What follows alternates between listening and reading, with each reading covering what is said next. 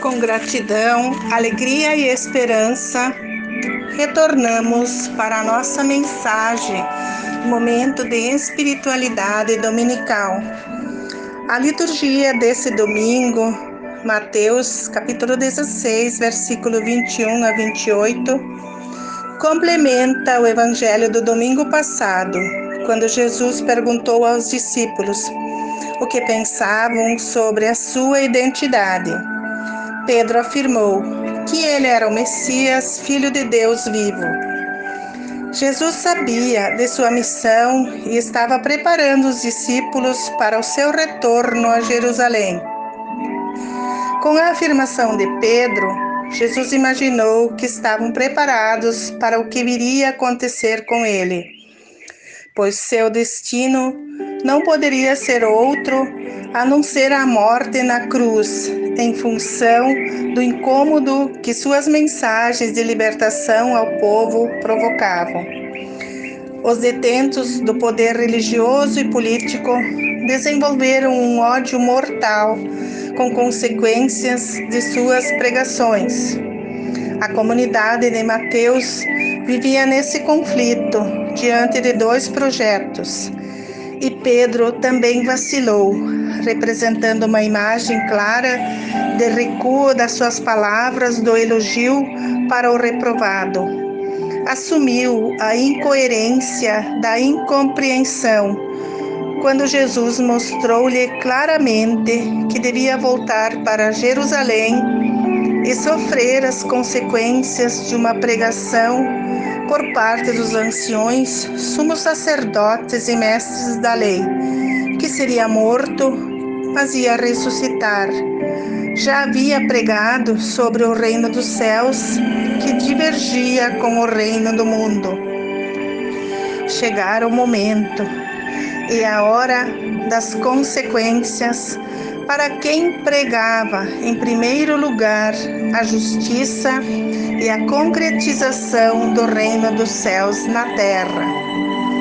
Veio para cumprir uma missão e deveria enfrentar os deveres, as diversas e hostis forças, principalmente de uma religião que oprimia e excluía e matava em nome de Deus.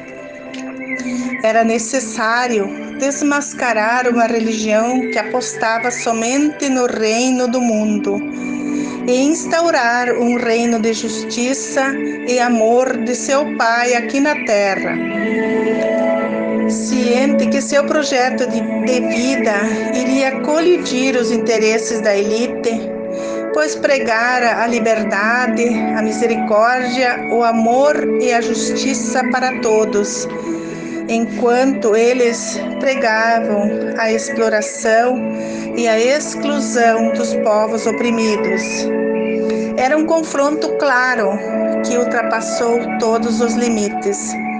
E Jesus anuncia o seu retorno a Jerusalém aos discípulos. Diante da afirmação do retorno, Pedro exclama: Deus não te permita tal coisa, Senhor que isso nunca aconteça.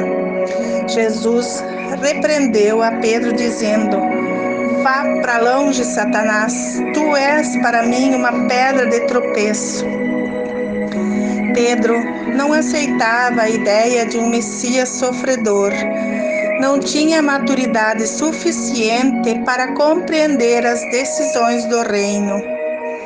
Jesus mandou ele para o seu lugar de discípulo para seguir aprendendo, pois seu comportamento revelara que não tinha aprendido o suficiente sobre o caminho de Jesus. Trocou as coisas do Pai pelos pensamentos dos humanos, pois a construção do reino de Deus depende da fidelidade, da renúncia, da doação da vida. Requer perdas que pertencem a esse mundo.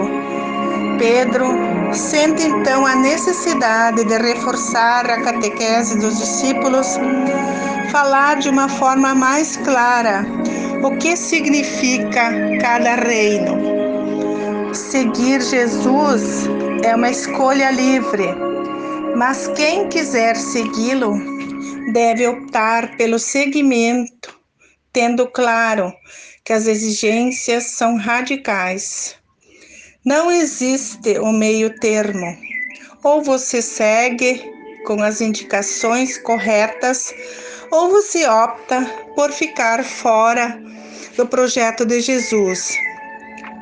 Ele disse: Se alguém quer me seguir, renuncie a si mesmo, tome a sua cruz e siga-me.